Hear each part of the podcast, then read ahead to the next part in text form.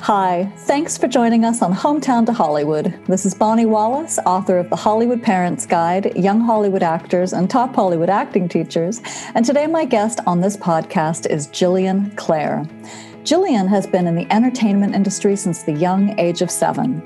Having grown up on the soap opera Days of Our Lives, Jillian went on to star in the Victorious special Freak the Freak Out, as well as roles in several other indie films and TV series.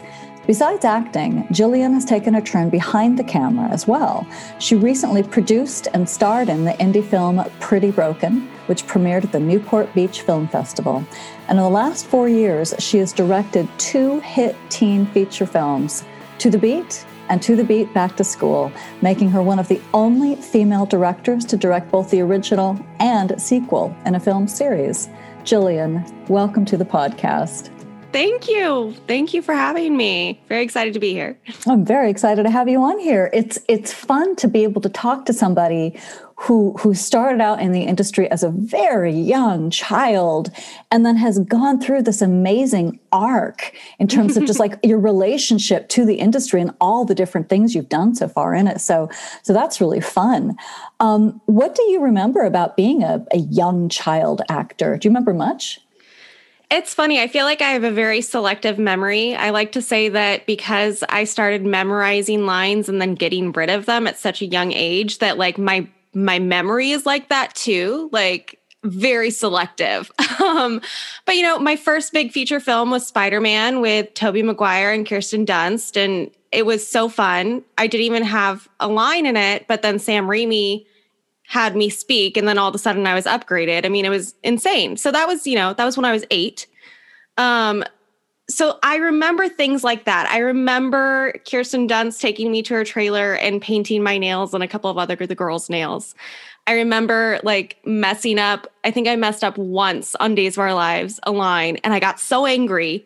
And in the middle of this long speech where I was yelling at my mom, screaming, line, and then they gave it to me and we kept going. We didn't even cut, nothing. And then afterwards, I was like, I messed up. And they're like, You're 10, 11. Stop. It's okay.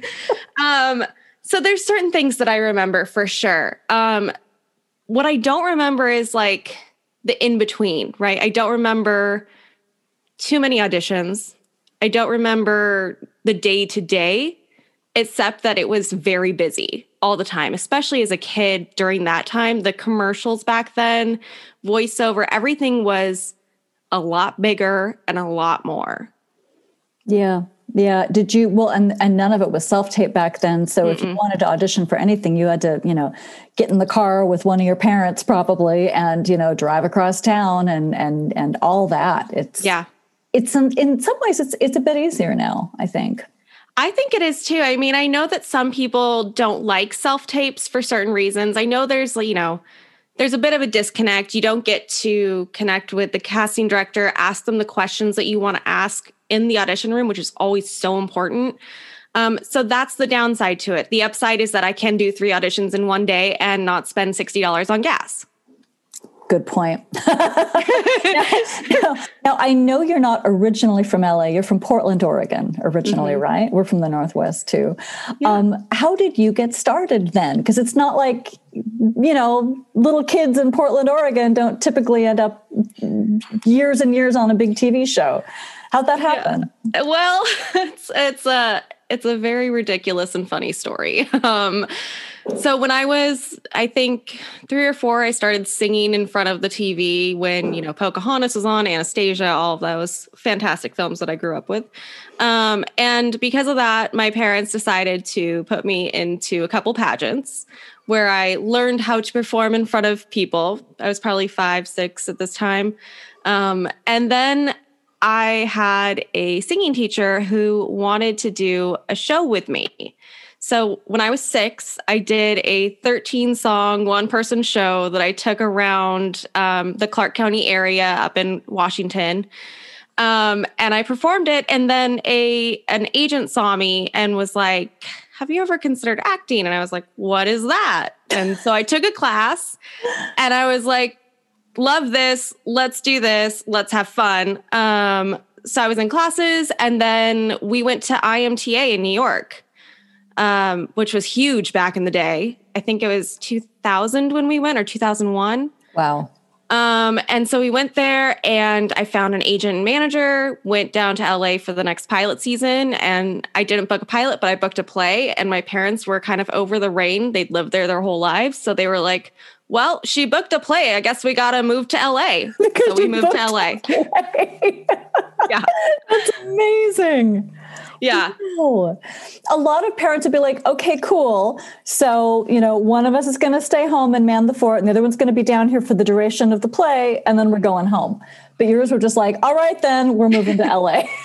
Basically, I mean, I think that, you know, my mom had moved to Dallas when she was a young girl. Um, and then she, I think she only lived there a couple years and then moved back to Washington. And my dad had lived in Washington his whole life. And they were just kind of like, well, that might be a fun adventure. So we all just moved down here. It took like two U-Hauls and the dogs were in cages and the cats and it was just a whole thing. But we got here so that's what matters. Wow. Now you know i have to say that was the, the same spirit that dove and i had when we moved down to la going on 11 years ago. Now it was like look this is going to be an adventure. Who knows what's going to happen? Nobody knows what's going to be happening. You know, that's what makes it an adventure. But that's a nice spirit to approach this kind of thing in, don't you think? Mm-hmm. I think it's very necessary. Mm-hmm. I think if you put all of your, I mean, obviously, as an artist, you want to put all of your eggs in one basket, right? You want to say, this is what I want to do for the rest of my life. I don't want to choose anything else. But I think if you really fully commit to that, it's going to cause this strain and stress on the art itself. And you're not going to be able to make something the way you want to make it because you're too stressed about it. Mm-hmm. So I mm-hmm. think adventure and having that spirit is is very much so a part of like an artist's life. Yeah, it is. I mean, even even after you you start to book roles you know consistently and and anybody might point to you and say this is a successful young actor the adventure continues because mm-hmm. the deal of being an actor and frankly the deal of being a person in many different parts of the industry is it's a gig economy you go from job to job to job and you don't know generally where the next one is coming from and when it's going to show up and mm-hmm. and and the adventure thing is i think it's a very healthy like um, useful way to hold it. Otherwise, you can just like lose your mind with the stress and uncertainty. It's true. It. it's true. And I think, especially too, when you're an actor and you have so many auditions a week, if you don't have that sense of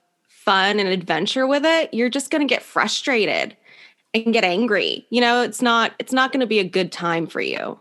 Yeah. Yeah, that's a good way to hold it. Um, what was your school experience like as a young working actor? How how was that for you?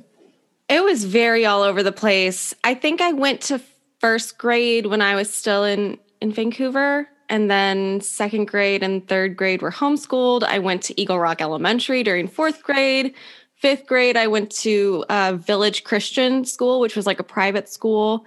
Very cool. We went to Washington, D.C. on a school trip. That was awesome. Um, and then after that, I got on Days of Our Lives. And um, you know, as I was entering middle school, it was just too much.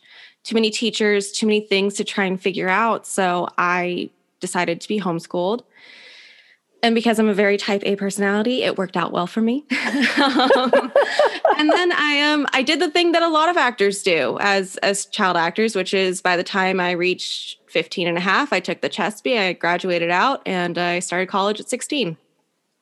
Wow. So then what did you do with college? Did you go all the way through or just no. have some college? It's no, really, really I, difficult to, to go to college yeah. while being a working actor. It's incredibly hard. And it's, you know, I didn't feel like I was fully committed to it then. Um, so I took like a year and a half at Santa Monica and then I stopped. And then I decided to go again in like 2014 or something. And I did one semester and I had been of course, booked something right after I started my class. And then my brain was all muddled and I got like a C in the class, which was my first C in my life, and had a meltdown and said, okay, I can't do this right now. Yeah. um, and then I I actually just recently have gone back. So I'm in school now. Um, and I think it's good because I finally know what interests me outside of the entertainment industry, um, what I like to learn about. And for me, it's not even that I'm going to do anything with the degree. I just like reading yeah. and I like learning. So I figured I might as well, especially during the pandemic. I was like, hey, this is a good time for me to sit and learn. no, seriously. I mean, I mean, the industry really did completely shut down for a few months. I mean, literally, it was like free fall. But yeah. in the last, I don't know what, six months or so, easily, things have started to kind of get back on their feet. But if if there was ever a good time to take a breath, you know, and maybe sharpen your tools or do something different, this has been a great time for that. Yeah, and I'm having a lot of fun. I found a great program that is incredibly flexible and I've when I started it, I tried to figure out a schedule so that when I go back to work, I know I can do both and I'm not straining myself in one way or the other. So I figured out a way to do school in like a very short and timely manner, but also with the right amount of concentration that you need so that I know when I go back to work, I can do both. That's really neat. Do you mind sharing what what the program is? Because I think yeah. a lot of other people listening to this might be very curious and want to yeah. check it out. Well, you know, enough uh, enough commercials during the pandemic led me to Southern New Hampshire University, and uh, it's it's a great program because there is no set schedule. It's just like here's your here's your things you need to do for the full week. Make sure they're turned in by Sunday night.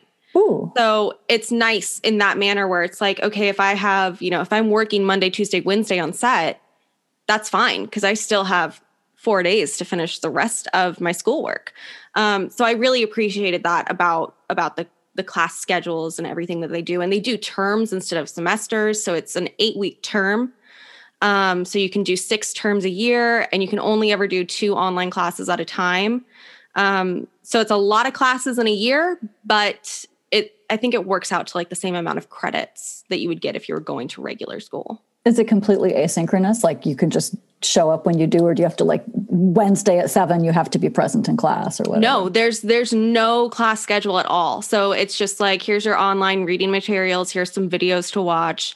Um, there's usually class discussion, but again, it's like here's the time that everything is due for the week, and you do it when you you have time which is really really nice about the program hi.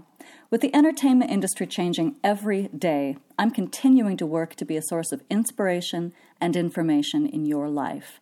As it's been for five seasons and over 120 episodes the hometown to hollywood podcast will be there for you. Now i'm asking you to be there for us.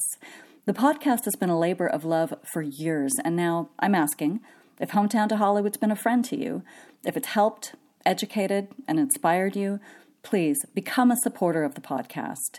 For only $5 a month, the price of a latte, you can become a friend of the podcast and help me afford to continue to do the work that you've come to depend on for honest, insightful interviews that shed light on how to succeed in the entertainment industry. If you can afford it, pitch in $10 a month and become a good friend of the podcast. Your support helps supplement the people who can only give $5 a month. Join now. Just go to hometowntohollywood.supportingcast.fm. That's hometowntohollywood.supportingcast.fm.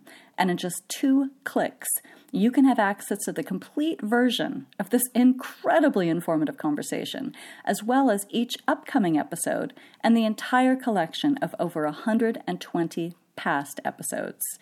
If you can't afford $5 a month to subscribe, the first 10 minutes of every episode will still be available for free. Subscribers get the full episodes delivered right to their inbox. Thank you.